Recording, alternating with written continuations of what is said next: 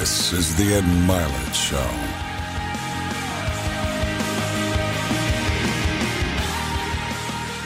Hey everybody, welcome back to Max Out. And before we get into the show, I just wanted to remind you that this is the second part of a two-part series I've done on the election, on really the different perspectives too, between the more conservative or Republican approach to governing and the more liberal progressive approach, the Democrat approach. And so this week my guest is Andrew Yang.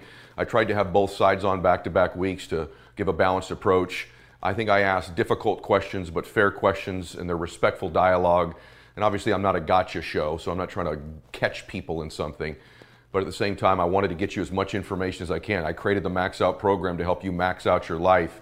And I'm hoping that if you just get a little bit of an insight, a little bit more information, perhaps it confirms what you already believe, or perhaps you learn something new. But that's why I did the show this week. I hope you receive it in the spirit that I intended it, and enjoy the program. All right, welcome back to Max Out, everybody. I am so excited today. This is part two of a two-part series, sort of on the direction of the country. And last week we had Donald Trump Jr. on, and today I'm really excited. This is one of the bright minds in all of politics and entrepreneurship as well. And the other thing I really like about this man is, which is unique in politics, is I think he just has, he transfers a good spirit to people.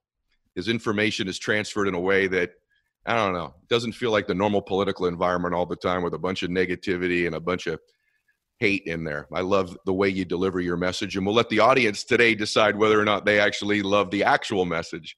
But my guest today is a former Democrat candidate for president, entrepreneur, former attorney, recovering attorney, Andrew Yang. Andrew, welcome to Max Out.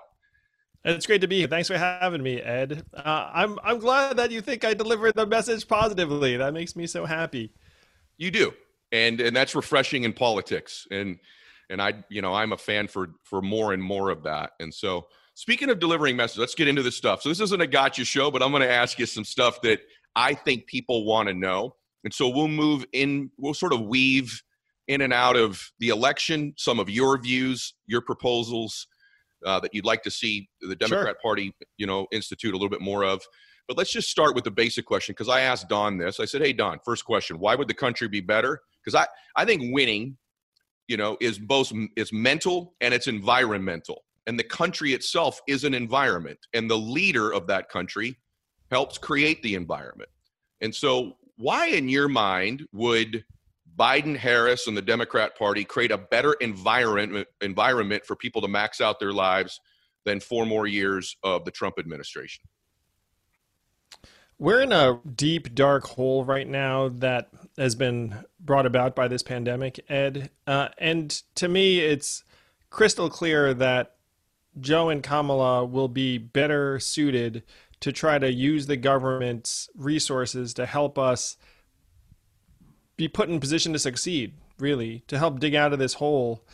And right now, the direction the country is heading in, 72% of Americans think that right now is the worst time we've ever lived. And you have to ask yourself, is current leadership going to lead us in a different, better direction, or in a similar direction to where we're heading right now? To me, we need to head in a different direction. We need new leadership. You don't just stay on a course that's not leading you towards where you want to be. You have to change course. You need to switch captains. And in this case, Joe and Kamala are the team that it's just going to point us in a better direction and turn the page. How do you look at Joe Biden as a new leader, though? So 47 years, this guy's been there, you know, and I have a hard time when I even ask people to support him. Can you name me like 5 really significant accomplishments or big differences he's made? So how do you, and I ask this with all due respect, because there is a guy in there now, but the guy we're replacing him with has been in D.C. for 47 years. How's that a new leader in your mind? Well, first, let me say that I ran for president. And so there was a point where I believed I could be that leader. Mm-hmm. But then the voters decided on Joe in large part because I think Americans were comfortable with what Joe would do as president. And if you look at his time in office, he helped lead the bailout of auto manufacturers during the Great Recession, which ended up preserving millions of jobs over time. And one of the things I said on TV the other week was he can bring the entire center, and I would say actually the entire country, in a direction because he makes it the new reasonable. Joe Biden's been a fairly reasonable political figure in public life for a long time. But the situation we're in right now is so new to us, where you've lost at least 11 million jobs that we know about, probably more, that the government's going to need to do things that we've not seen it do historically. And our government right now is not very effective at getting stuff done. And so someone like Joe actually is ideally suited to help forge a middle way that people on both sides of the aisle will be able to find elements that they like. And that's why I think Joe actually has the capacity to be exactly who the country needs right now, because I'm an entrepreneur, but we have a multi-trillion dollar hole that's been blasted in the economy.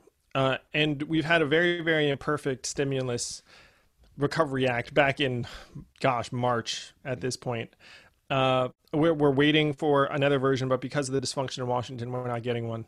Mm-hmm. So this is not a business as usual situation. This is, we're going to need our government to do some things that we've not seen it do in years, a generation. And to get our government to do different things in this environment, you need someone that people have a degree of trust and faith in and has built up institutional credibility over time. And I think that Joe is that president. Joe's going to be that leader. And by the way, we won't stay on Joe the whole time. We're going to go to Trump and we're going to go to your ideas, which is really where I want to get to. But I want to stay on Joe just for a second. I want to ask you a candid question, because I did say 47 years. You know, I listen to you and some of the people on the right, and I think, boy, there's these bright young minds out there. And yet when we got to the final group, and by the way, experience is important too. Wisdom is important. Temperament is important.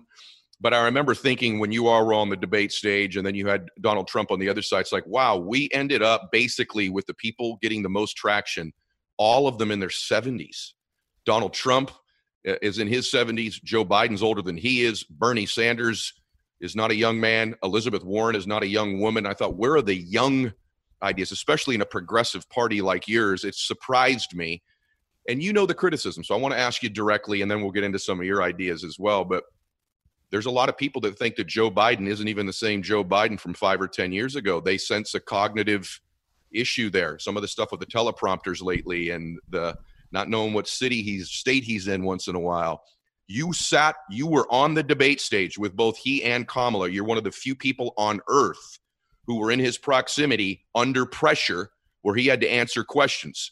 Some of those went well and some of those didn't go so well.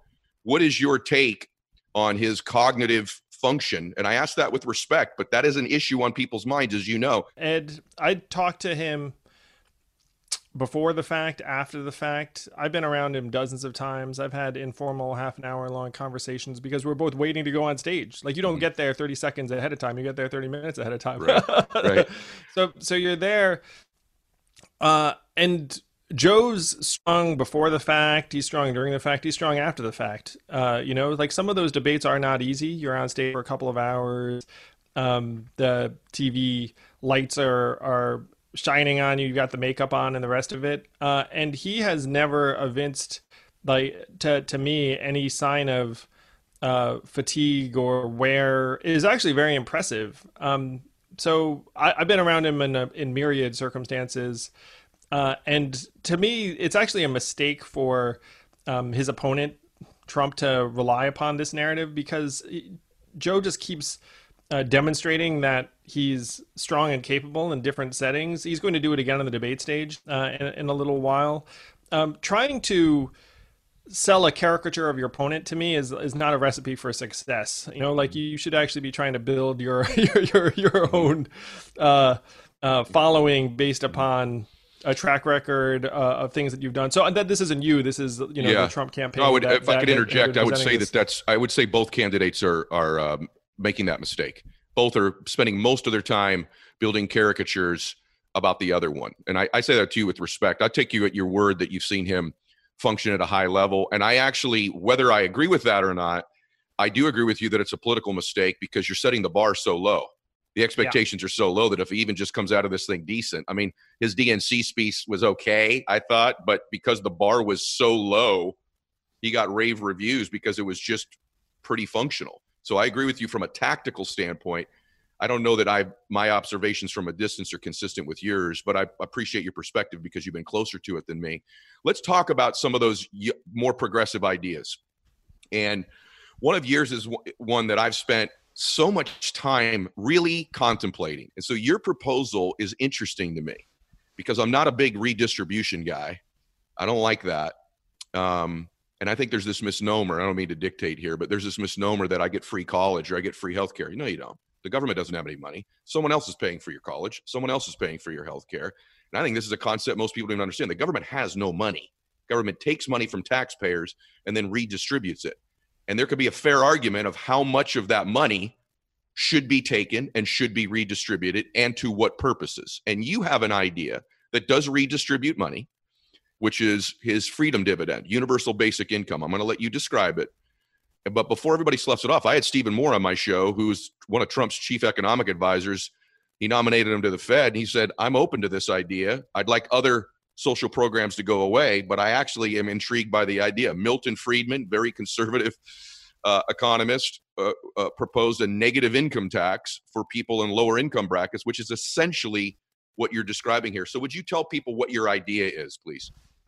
My freedom dividend is a universal basic income, and I was campaigning on $1,000 a month for every American adult. And to your point, this is not my idea. This was something that Thomas Paine proposed, the founding of the country for all citizens. Martin Luther King was for it. Milton Friedman was for a version of it. Richard Nixon came this close to passing it into law. And Nixon, you know, obviously isn't exactly anyone's idea of a bleeding heart liberal. and then it went dormant for a little while, and I believe that I helped to revive interest in it. But it was an idea that's been with us for decades. And to me, this pandemic has unfortunately brought to the foreground the need for just getting people resources in a time when I thought we were going to be automating away millions of jobs. It turns out that now a lot of those jobs have been shut down because of the pandemic. But the two trends are hand in hand because 50% of companies say they're investing more in automation because it's not advisable to have lots of people in a lot of different environments. You don't want them together. So you have Tyson replacing meatpacking workers with robots. You have grocery stores getting aisle cleaning robots, and Google just came out with AI that's going to replace call center workers. And there are more than 2 million call center workers in the United States. So to me, a version of universal basic income was inevitable based upon technological advances. And to your point, this isn't a left or right idea. This is a forward idea. This is something that people have been forecasting for a while, and it's just that our politicians in DC don't understand how transformative technology is in many industries and many occupations. How are you going to pay for it? Well, the way I recommended paying for it is by adopting a value-added tax, which is something that virtually every other developed economy has already done. And one reason why the value-added tax is so positive is that you have companies like Amazon right now paying zero in taxes. And if you're conservative, you still don't like the idea of a $1 trillion tech company paying zero in taxes. Like that's not, that doesn't strike anyone as like the optimal or efficient way to go. So if you have something like a value-added tax, then the Amazons of the world, the Netflix of the world can't game their way out of things. They can't just hide all their money in Ireland, which is what they're doing right now. They're saying, oh, like all the profits went to our international division. It's coincidentally going through like the tax haven. So if we had a means of harnessing the incredible value creation that's going on in certain segments of our economy, particularly the technology giants that are now unfathomably wealthy and productive, then we could start paying for money in Americans' hands around the country, particularly because that money just goes right back into the economy over and over again in the form of car repairs, grocery bills, daycare expenses, Little League sign-ups, and on and on. So but the first big step... I don't mean to interrupt you, but you're going to hit the tech companies for it. And one thing everybody should know on this too is that you're proposing everybody get the check, and in your mind that means now it's not a socialist type program, because everybody, including a guy making $1 million a year, at least under your original proposal, would still be getting that money, correct? Yeah, and it's not socialism, it's capitalism, where income doesn't start at zero. We didn't get into my background, but I'm an entrepreneur. I've run companies, I've started businesses, and everything works better when people have money to spend. Everything works better when someone can actually participate in the economy. You don't want an economy where you have a handful of very wealthy people at the top, and then nobody, and then like this massive lower class. Yeah. Like the economy functions better, businesses function better, entrepreneurship functions better, if you have a middle class that can actually spend money in the community. So I'm gonna give you some hard questions about it, because I'm intrigued by the idea. So the first question I think I have is, I worry that, well, by the way, most people that support it on the right, if we're giving context, are in support of it in lieu of other social programs, meaning you're gonna get away with, well, your welfare is going away, food stamps are going away, and this will be a replacement. You are not proposing that, correct? You're proposing this in addition to current existing social programs. I am proposing like a don't make anyone worse off version, but I campaigned on the fact that if you were getting cash and cash-like benefits from certain programs, they would be, and you chose the freedom dividend, then your current benefits would not apply. Got it. Okay. And when I talk to people who are on existing programs, and I campaigned for president, so I met a lot of Americans in different circumstances, they hated the fact that if they got a part-time job and did better, then they were penalized for it. So to me, if you have, I don't think anyone likes that. Like no one on the left should like that. No one on the right, I'm sure, likes the fact that you're actually disincentivizing people from going out, doing better for themselves, working more. Like it was, I remember this vividly. It was a single mom in Iowa who said to me, she was like, look, I want to work, but if I work, then my benefits go down. So I'm not working, but like this is not the way it should work. And I was like, yeah, you're right. So the way I was campaigning, Ed, was that you get this cash, it's unconditional. And then if you work part-time, you get that too. And if you are on programs right now that overlap with this, then this would be in lieu of it. Got it. Okay. So that's interesting. So you're on my concern about it. So everybody that's listening into this one point, I actually think this is one of the best discussions you could ever hear about how the left and the right might be able to come together. And my concern is you use the word incentive.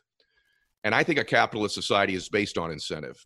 You know that one of the concerns about this is that when you start giving people free money, everybody free money, that their incentive is to not work. And that the other concern is, and I'll let you address both of them, slippery slope. Starts at 1,000. Once you start giving away candy, you know how the world works, right? There's a little bit more and a little bit more. And then the person who runs after you goes, it's 3,000, it's 4,000. Then it's not just the tech companies paying. Then it's taxpayers at a certain rate, at a certain place. And eventually you're into a redistribution economy that's out in the open. Doesn't this strip incentive?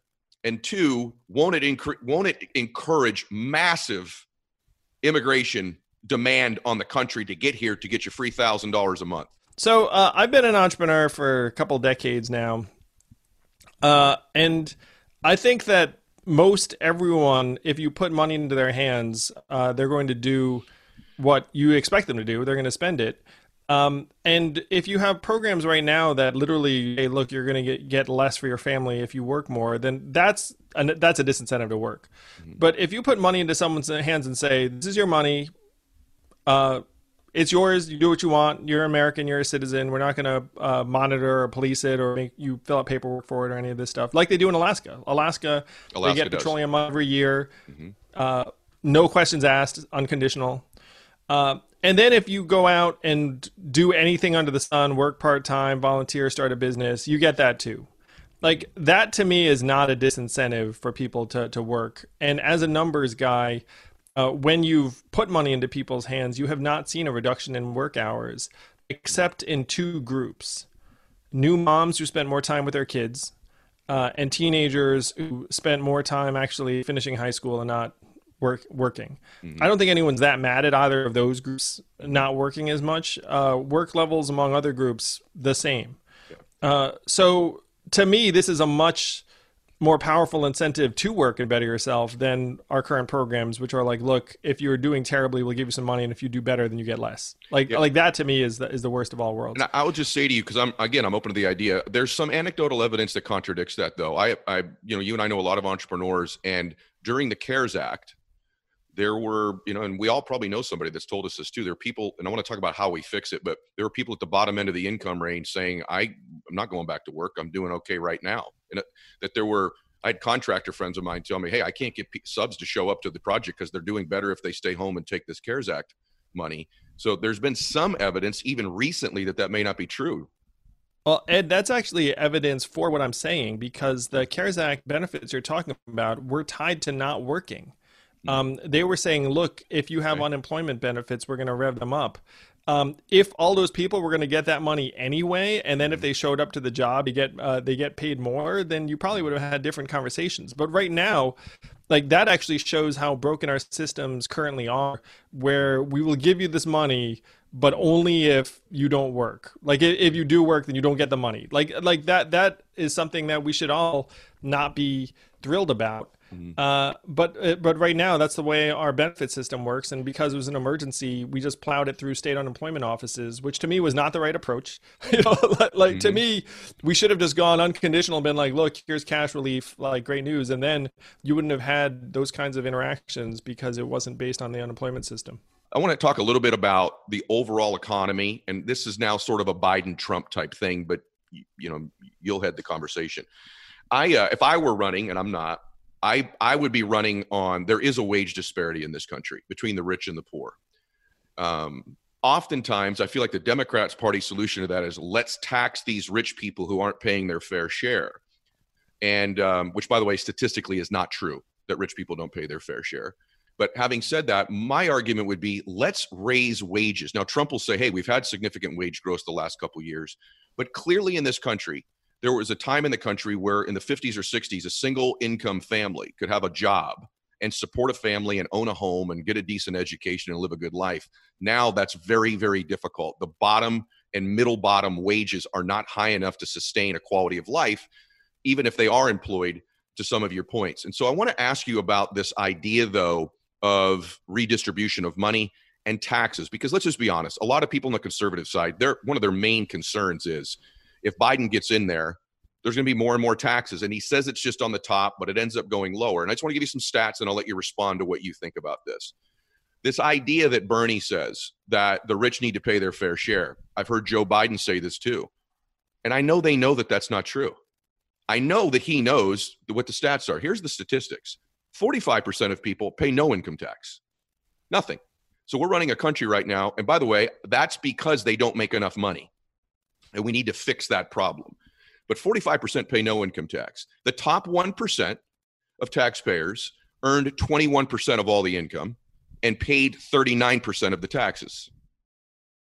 So I'm not arguing for the top 1%. What I'm just suggesting is this idea that they need to pay their fair share. At least of income tax, they make 20%, they pay nearly 40% of all the revenue. So under Biden, he's proposing a 39.6% top rate. I live in California. So right now I'm at, say, 13 on state, and you could be whatever state you're in. There's a proposal now to raise that to nearly 17. So let's just use round numbers. Someone in the top bracket now pays somewhere around 50% state and federal, a little bit more, say 53, 54%. So they keep 45 to 47% of their income. How much more does the Democrat Party want to take from people that want to build wealth, want to become successful? Can they not keep 45% of their income, or are we only supposed to keep 30? Like, what is this fair share number that everybody supposedly thinks is fair? I would think 50% of all the money you make going back to taxes is more than a fair share, but it seems as if that's not enough for the Democrat Party. How would you respond to that? I ran a private company in New York City for a number of years, and it was an LLC. My effective tax rate was also 50% or so. I remember going to my accountant and being like, "Shouldn't is this really the way it operates?" I thought that there were ways around this sort of thing. Like, oh no, that's pretty much like the way it goes if you're a shareholder of a private company. And it was a high tax area. So I lived that aspect. And to me, the biggest inequities that we have right now, first, I will say that over the course of our country's history, our tax rates right now on capital gains in particular, like, are lower than they've historically been. Mm-hmm. But the main argument I would make is that right now there are certain entities that are profiting to the tune of billions, hundreds of billions of dollars, and that's where our attention should be paid. Our data, your data, my data, generating in the aggregate over $200 billion a year in value for a handful of firms, and no one's seeing a dime, and we're all looking around. To me, it's generally a loser to look around and being like, hey, your fault, my fault, you're not paying your share. Yeah. Do I think that tax rates could stand to be more progressive, particularly on capital gains? Yes, I do. Like, do I think that private equity giants saying like, hey, nothing to see here, this is all, this real income, this is all, I'm against that kind of game playing. But I'm more against the fact that we have a handful of firms that are generating unprecedented levels of wealth and laughing all the way to the bank. You have literally trillion-dollar companies, richest companies in the history of the world, that are paying zero or next to nothing in taxes, while the rest of us yell and scream about how we're going to help, help the country through this pandemic. Our data worth hundreds of billions of dollars a year. That to me is where we should start. One joke I told Ed is like, I don't care about the town dentist, I care about Amazon. It's like, as a numbers guy, like, there's that old joke. It's like, why did you rob the bank? Because like, that's where the money is. It's like, where's the money going now? It's up to the cloud. And it's just going to get more extreme over time, where you have one of the hypotheticals, but it's not even a hypothetical anymore. Let's say, so Google the other day announced that they have AI that's going to do the work of call center workers. They said, Google call center. That sounds great. I would love that if I was running a company. There are over 2 million Americans who work at call centers right now. So what happens to them? And then you got to ask yourself this. Let's say you have 3 million truck drivers in this country, which you do have. And then let's say I invent AI that can drive trucks, which they're working on. How much is the AI company going to pay in taxes? Right. And then how much do the 3 million truckers pay in taxes? I guarantee you those 3 million truckers pay a much higher percentage of their taxes than that AI company will. So these are some of the 21st century issues that we have to be actually getting our arms around and tackling as a country and as a tax system, because our tax system right now is out of date. It's anachronistic, and the smartest firms are just running rings around us. Yep. I by the way, this is the type of discourse that everybody in the country should be having about these issues, like reasonable discourse, because you are right about the truck driver versus the actual rate for some of these big tech companies, which in some cases pay nothing on billions and billions of dollars. And so you do make a good point about that. I asked you a question about immigration earlier, and we didn't get to go close the loop on that. I don't understand how a party that is for low-wage earners. So, and by the way, I live in California. One of the things I can't stand is when immigrants are demonized. And even people that I know that fled to this country just to be able to feed their families. I don't love hearing that they're criminals, rapists, and murderers all the time. It's something that I just feel like is just an inarticulate, untrue thing to say and hurtful, because I live in an economy where we would probably not have been able to function, from our groceries to our food to our homes, without that part of the economy. And so we've been complicit in allowing people to come here and work that way. Having said all that, that doesn't mean you can't now be firm on immigration policy so that it does not suppress the wages for the bottom part of the country. So the Democrat Party's kind of odd to me, where they say we're really for the little guy, yet we sort of look away completely at all of the illegal immigration that's taking place. We actually kind of encourage it.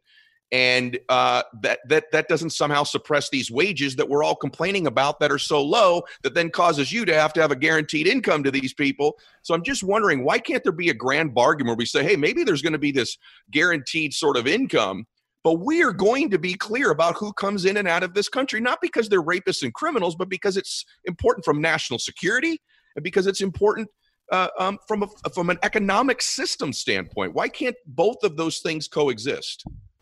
My proposal was that we have this freedom dividend, this guaranteed basic income for U.S. citizens, to your point. Okay. And then we have to try to get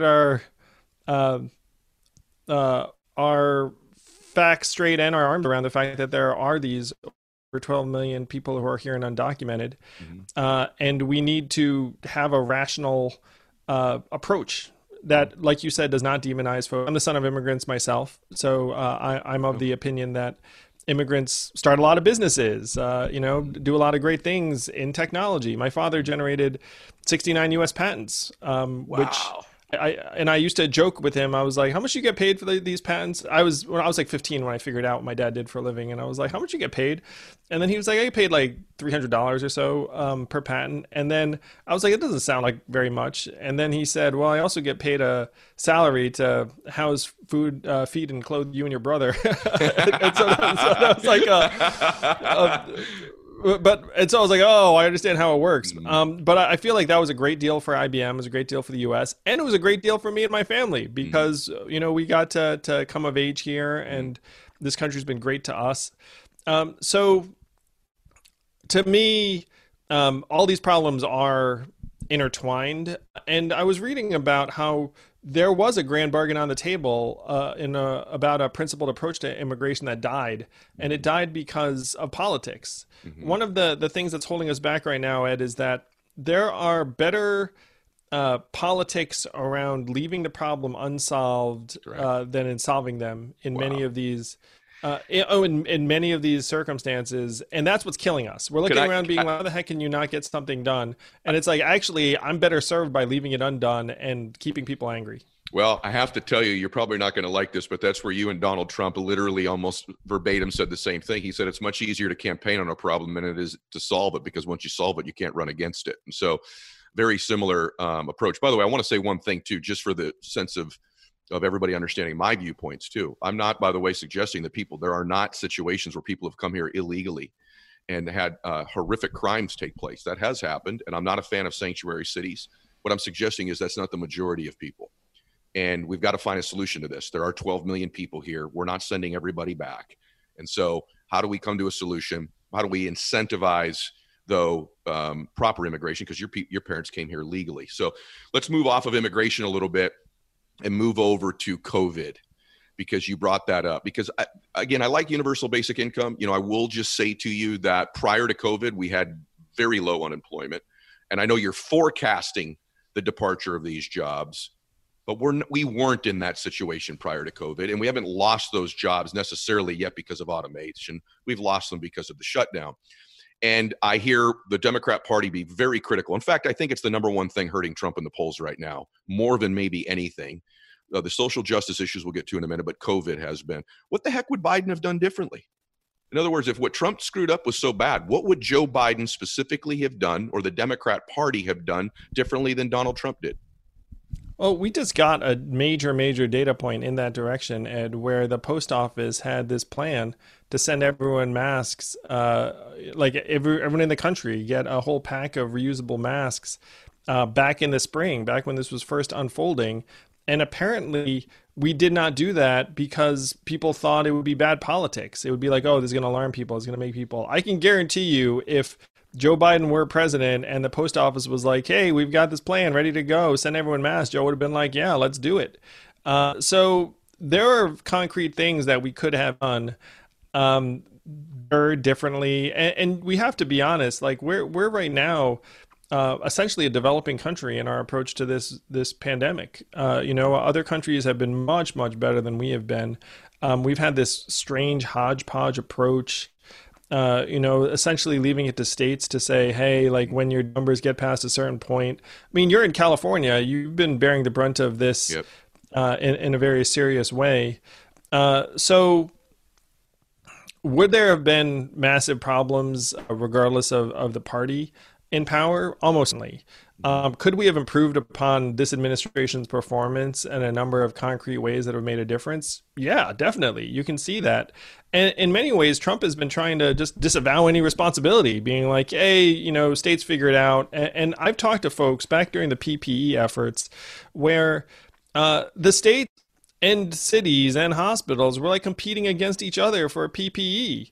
And then occasionally the feds would come in and then buy some PPE, like and not to give to one of the regions, but to stockpile.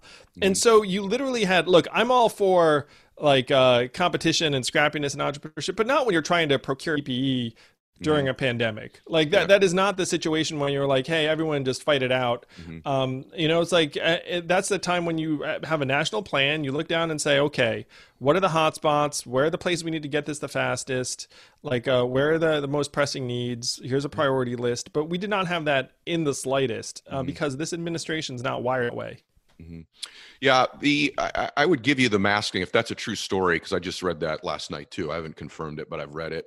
You know, I will say the other though, and I get the mask thing, but beyond that, you know, I remember Joe Biden criticizing, I believe initially when Trump shut down travel from China. My God, what if he would not have done that? I mean, what if it would have went 3 or 4 more weeks, right? I think there should be some credit given to him, at least for that decision. And so people from both parties, it seems to me, didn't really get it. There wasn't preparation. Even the former administration, there weren't enough ventilators prepared, even under Obama had this happened. So it's just, it's an interesting thing, at least for me, you know, to see politicized. Well, Ed, one of the things that I'd suggest that is, to me, should transcend party lines is many of us have lost faith in our government because we've just seen it fail in many, many respects. And it's getting to be an increasingly tough argument for either party to be like, put us in charge and then things will work right. No, it's their fault. You know, like the fact is, a lot of these failures have been going on for years and have crossed party lines. You know, I think this administration has been a disaster in its handling of the pandemic. And I genuinely believe that a different team would have done better. But you can look back in the Obama years and, you know, the terrible rollout healthcare.gov and say, well, it's not like government necessarily like hummed under like a previous administration. Like the frustration many of us feel is just that government should work better. And we're having increasingly unproductive arguments because it's not working for anyone. It's not working for us. And then like, it's almost like, well, if you happen to be in power when it wasn't working, then I can lay this at your footstep. But your point, I think, is a very legitimate one, which is like, look, like, do we really believe that having a different team in place all of a sudden makes our government perform at the level we get to? The answer is no. And the number that I'm going to put out, because I'm a numbers guy, and this is a number that has blown my mind and stuck with me for days, congressional approval rating right now nationwide is something like 21%. The re-election rate of members of Congress over the last number of decades is 94%. So imagine having a company run like that. Like you would never, like, you know, it's like if things are starting to go wrong, you'd be like, okay, like, well, like, you know, we should introduce some accountability and some performance improvements here. And that's one reason why I was happy to come on your show is because, you know, like, you know, I'm an entrepreneur and a builder and like a high performer, and I push myself. I know that's one of the themes of this podcast is like how to perform at a higher level. If you have a nationwide approval rating of 21% and you're still getting reelected at 94% rating, is that actually an inducement for you to perform better? That's bizarre. Like what's happening now is that there are these structural impediments where it's almost impossible to topple an incumbent. Over 80% are in safe seats. You know, like you have these primaries where all I have to, and this is actually one reason why they can't get much done is that they are better off not passing legislation and then being able to say, well, like I stood for my principles and not getting primaried by someone in their party, than reaching across the aisle and saying, look, let's compromise. Because if they compromise, then they're more likely to get challenged. So as someone who likes to try and figure out what the incentives are and what the structures are you can improve, like we have to just face facts and say, look, this government is not actually designed to perform at a high level, regardless of the party in power. And like, and that's what we have to change. I think I figured out why you didn't get elected, by the way. You're way too smart and reasonable to work within these extremes. It's you know, a lot of the things you say. I want to talk to you a little bit about social issues right now. It's frustrating for me when I did the show, brother, last week with Don Jr., the amount of, I mean, very, very strong opinions left and right. It makes it very difficult to even get a sentence out. Even today, so the 45 things I've said already are going to get just destroyed, right? I'm trying to be reasonable, but you look at what's going on in the world, and there's these peaceful protesters that were taking place, but there's also riots. There's been a lot of property damage done. One of the things with Joe and Kamala that's frustrated me is, why can't you be very supportive of peaceful protests, but at the same time come out very strong in support of protecting these businesses that are being destroyed, protecting property that's being destroyed, and condemning it in the strongest terms? Not like, okay, I condemned it, I said it, but we kind of know where I'm really headed here. I feel like that's if people are right now in the middle looking at it, safety, law and order is what Trump calls it, right? That's a big issue for people right now. And they don't hear the sort of backing of law and order from that ticket that I think most people think is just even reasonable. Do you agree with that? Or do you think that they've come out real strong in support of law and order? Well, I think you have to look at law and order along three different lines. So number one is you have police officers doing things that that they shouldn't be doing. And so that's like issue number one. Issue number two is you have people destroying property that they should not be doing. And then issue number three is you have vigilantism and responses to either number one or number two. And so you have to look at it and say, none of these things is acceptable, and we have to try and iron out each of them.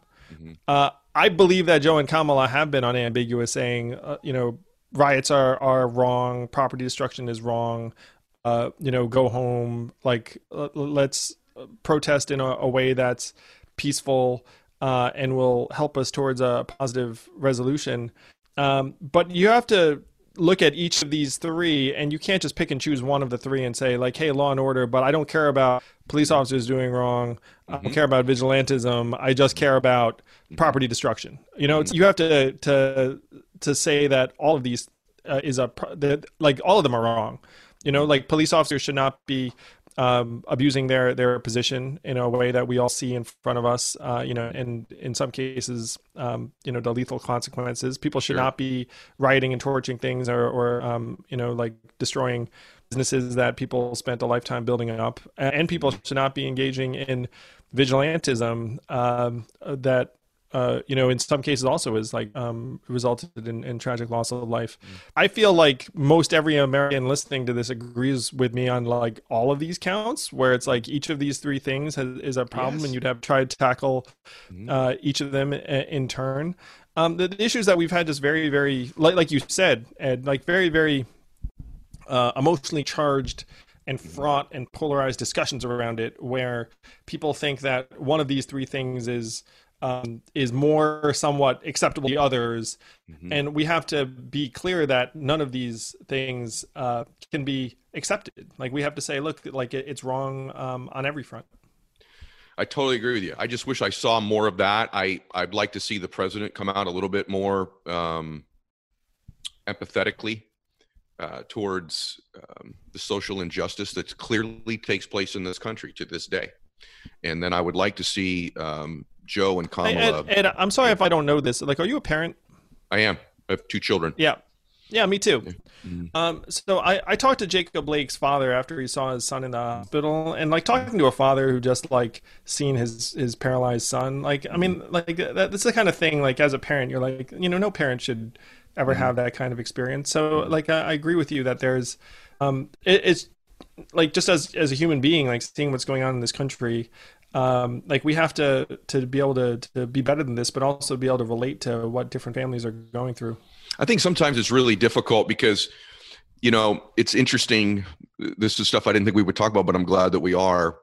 It's hard for, you know, for me, I've not had to warn my son, you know, about how to interact. It never occurred to me that, hey, if you get pulled over, you know, these are things that you know, Black people in our country have had to warn their children about and worry about. And I just, it's wrong. It breaks my heart. We need to do something about that. Right. And it's something I'm so passionate about. I've come out very strongly about it. It's just, you speak of children, everyone that's in this country, just imagine worrying about that. And even if you in your mind think, well, maybe they've because of their experience, they worry about it more than, you know, you may think they need to.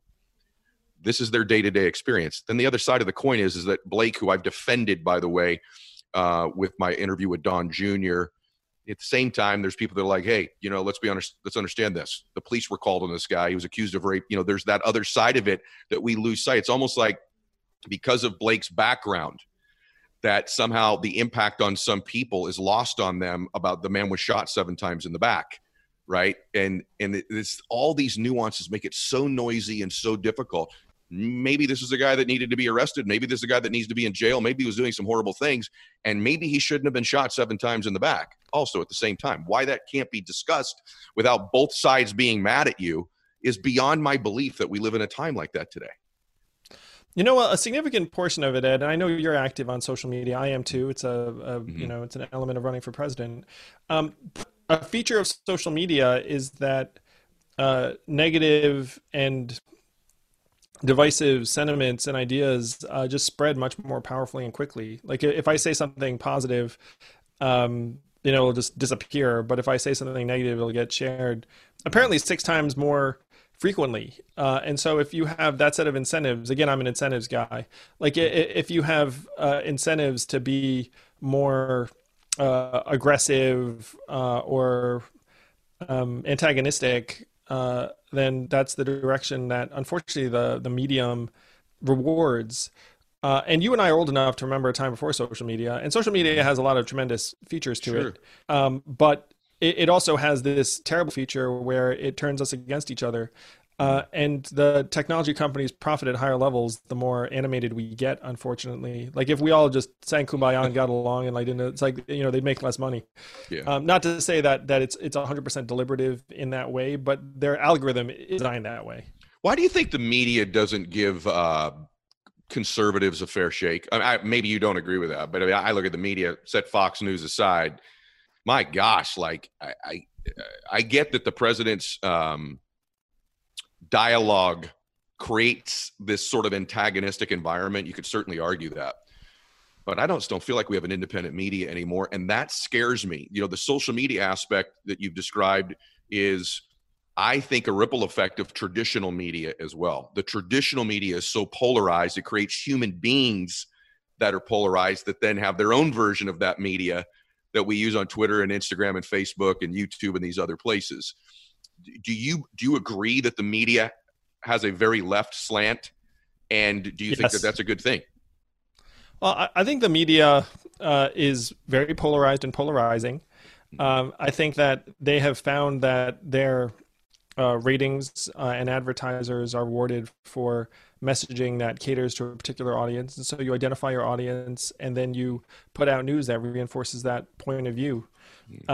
And it's not a positive thing for any of us. It sets us up for then being angry at each other on social media, and then social media makes that exponentially worse in various ways. It's a major problem, and it's going to be hard to put the genie back in the bottle. Right. But I'm determined that we have to, particularly Ed, because we are on the cusp of having deepfake videos where people think you and I are having this conversation. Like maybe we're not. Maybe it's just you know, like a video and audio, like a synthetic creation that AI has enabled. We're getting to a point now where individuals with laptops are going to do things that were previously only available to special effects studios or Hollywood studios. And an expert I talked to said that up to 90% of videos online could eventually be synthetic. And so, like, what happens when you can't even believe what you're seeing? And we've been set up for this. Like, we've been set up right now to be distrustful and mistrustful. And you talk about the media, and this is one thing that I'm digging into because I think it's so important. Nationwide, about 40% of Americans now trust the media. It's like 41%. That's been declining steadily for years. Among Republicans and people on the right, it's 20%. Among Democrats, it's 60%. So you have like a much higher trust in the national media, and then you have media organizations that then put out messages that reinforce certain sentiments and impressions.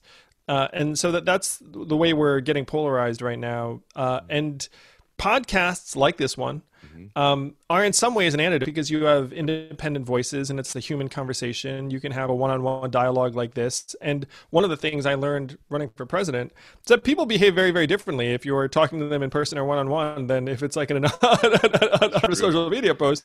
So there's something very humanizing and organic and reasonable about podcasts, which can help dispel some of the polarization. But in that context also, you have to be realistic that social media is almost certainly a net negative for us in terms of mental health and our ability to come to common ground and solutions, particularly in an era when we might not even be able to believe what we're seeing or hearing. Gosh, brother, I got to tell you, because as someone who's, pretty prominent on social media, it isn't good for your mental health most of the time. And we've got this vicious cycle in the country today where, if you're a liberal, you're watching MSNBC or probably CNN, which is very liberal now. And if you're conservative, you watch Fox. So you're being fed what you already believe. And then because of the way these algorithms work, that's the same thing coming to our phones. And so one of the only safe places. Now, the frustrating part about that, if you're watching YouTube, all the comments below that are not positive, right? The YouTube, it's amazing how polarized we become. But my biggest concern is, and I want to go one more thing on the election, then ask you an entrepreneurship question, because you've been great with your time, is I have a concern, and it's a fear of mine that we're not going to know potentially who won this election on election night. I think there's a potential for that. Not because I think Trump's going to contest or Biden's going to contest necessarily. We just might not know. Yeah. We may not know because of mail-in voting. And my understanding, Andrew, maybe they're working on it, but some of the very significant states don't even begin to read their mail-in ballots until polls close. And so I think everyone listening to this should just know this. There is a decent chance we won't know that night. And I'm worried, as charged up as the media gets everybody, that we could have rioting on either side that could be quite significant. And you do hear the murmurs and rumors of civil discourse, civil unrest, and maybe civil war in the worst case scenario. And I almost feel like someone like you and I need to be at least preparing people for the fact that it's completely reasonable and possible we may not know the winner election night. True? True. We should prepare people for that. One of the things I'm suggesting to people is, instead of thinking of it as election day, you should think of it as election month. And I mean that both before and after the fact, because for a lot of people, you can vote early, you can apply for a mail-in ballot, like the entire process can take place week ahead of time. And then we might be in for a multi-week wait as count mail-in ballots in various swing states that the media organizations will not be able to call on election night. And we should not be afraid of that reality, because it's a feature of where we are right now, where a lot of people are going to be mailing in votes, and those votes take some time to count the way that we're currently counting them. I'm distressed by the general state of our election infrastructure. I've lived, examples of this through the primary, where Iowa just couldn't count the votes for a while, and like there are various things where there's all this attention that's going into these elections, but if you look at the organizations and the people involved with actually tabulating votes, it's not it's not where you're going. Always like the folks that you'd want to be in charge of a very time sensitive, very high impact process. So hunker down. I agree with you, Ed. We should prepare people. We might be waiting for a little while. Yeah, agreed. I've enjoyed today, Andrew. I want to ask you a final question, and it relates not to politics, finally, which is entrepreneurship. You're the son of immigrants. You've become tremendously successful. You took some huge risks leaving the law profession to go become an entrepreneur. A couple of your first businesses weren't successful. Yep. and you become this success. And I mean, imagine this, guys, your parents, are Taiwanese immigrants. Is that correct? Yeah. Yep. They came here as students in the 60s. They met at UC Berkeley. Imagine that, you guys. And now we know why you're liberal. They met at Berkeley. But they, his parents meet, and they have this boy who grows up to become what they hope would be an attorney, becomes an entrepreneur. I'm sure that freaked him out a little bit. And then he becomes this very, very successful entrepreneur. And that young man, many years later, as a young man, is sitting on a debate stage running for the president of the United States. It's a truly remarkable story. And it's inspiring what you've become, and I like the difference you make in the world, man. We don't agree on everything, but I really enjoy your company. I've enjoyed the conversation. There's a lot of people that listen to my show that have a dream as well, and they may be stuck in a career right now that kind of they were told to be in, or the world told them they should be in, and they've got this feeling in their heart, that calling that you had, that they want to make a dream come true in their life. And they're wondering whether they can. They're down. COVID hasn't been good to most people, right? There's this sort of just consciousness issue. It's been devastating. What advice would you give to somebody out there listening to this, lastly, who's got a dream, they've got some anxiety, they're big on Trump, let's say, they're worried as heck Biden's getting in there, or they don't like Trump and they're just praying he gets out, and they've got all these things running through their head, but they've still got that dream. What would your advice be? Well, thank you for framing my story in that way. Certainly, I consider myself an entrepreneur first and foremost, and even running for president, it was the same kind of calculation, Ed, where I looked up and I said, so I consider myself a problem solver, and the problems I saw were getting bigger and bigger, and I did not believe that our political class was going to respond to them. And so I said, well, if this is the biggest problem I can see, and I'm supposed to be this entrepreneur, like, let me see what I can do to solve that. And then you look and say, well, it would involve running for president. What are the rules for that? You have to be 35 or older. You have to be born in this country. And I was like, check and check. Those are the only rules. Okay. Like, we can do this. And when I first started my run, there were not many people that thought it was a smart thing to do, or that it was going to be actually effective in generating energy around these solutions. But thanks to a lot of people who got behind me and believed in me. And eventually, we raised $40 million and got hundreds of thousands of Americans around the country excited about a different approach. And people now regard my campaign as a success. But like Ed said, my first companies did not succeed. My parents were very, very concerned about me.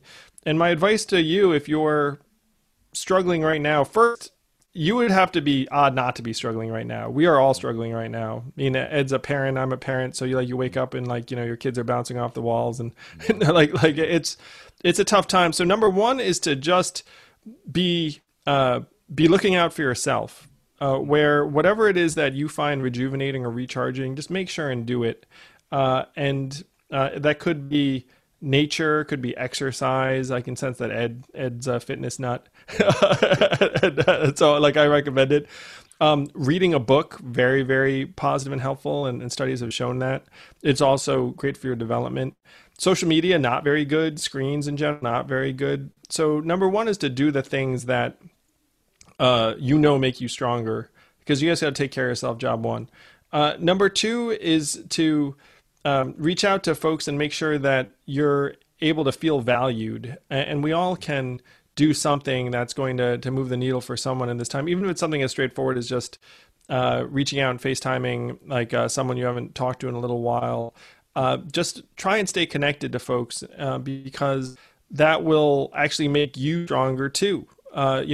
Helping other people actually helps you is the principle that right now it's hard to see that every day, but it's true. Like you help other people, you get stronger from it. And the third thing is to try and put yourself in position to accomplish your goals, even if that goal got pushed back a little bit. One reason I ran for president is because a rule in life I have is you have to give yourself a chance to win, or you have to give yourself a chance to solve the problem. So whatever vision you have for yourself, just give yourself a chance to win. And it could be that vision gets pushed back a little bit because of the circumstances we're in, but there's no reason why you're not going to be able to get there, maybe over a slightly longer time period. I've been there. I've been through ups and downs, failures and successes. And so much of it is around you're being true to what you see for yourself. And then other people will actually see that you're convicted, that you're that nothing's going to actually keep you from pursuing your goal, and over time they'll end up supporting you. That was true for my presidential run. It'll be true for other people as well. So good, brother. I must tell you, I enjoyed today. I enjoyed my time with Don Jr. as well. I have a feeling you and I are going to be friends. I really do. I hope so, Ed. You seem like a great guy. And I just love entrepreneurs. That like, running a private company was like the greatest experience I had. I still miss it, honestly, like the elements of it. And to me, politics ought to be about enabling more people to accomplish their dreams and goals and ambitions. That should be the entire ballgame. I agree. It's to create that environment. And guys, this is what political discussion can be like in this day and age, where there's respectful, somewhat disagreement and some consensus on things. And that's how you move the conversation forward. You know what you did, Andrew, more than anything by running for office is you've improved the conversation. You've stimulated other ideas. You've improved the dialogue. You've improved the tone. And I'm grateful that you exist in the world, brother. So thank you for today. Everybody, thanks, Ed. Everybody follow Andrew on social media. And if you're not following me, I run the Max Out 2-minute drill every day on Instagram. I make a post every day at 7:30 Pacific time, guys, every day, Monday through Friday. Have your notifications on. When I post, if you comment, you're in a drawing every day. That drawing can be coached by me, meet my guests, my book, get Max Out gear. Some people fly on the jet with me once in a while, come see people speak. It's a pretty wonderful experience. I pick somebody every single day. If you miss the first 2 minutes, just make a comment on every post I make all week at any time, 10:30 at night, doesn't matter, make a comment. And if you reply to people's comments, it increases your chances as well, because I want to engage, I want to connect with you, and I want to bring you the best people in the world. I want to improve your life by getting you to think things that you weren't thinking before. And hopefully Andrew and I accomplished that for you today. So God bless you all, and Max Out.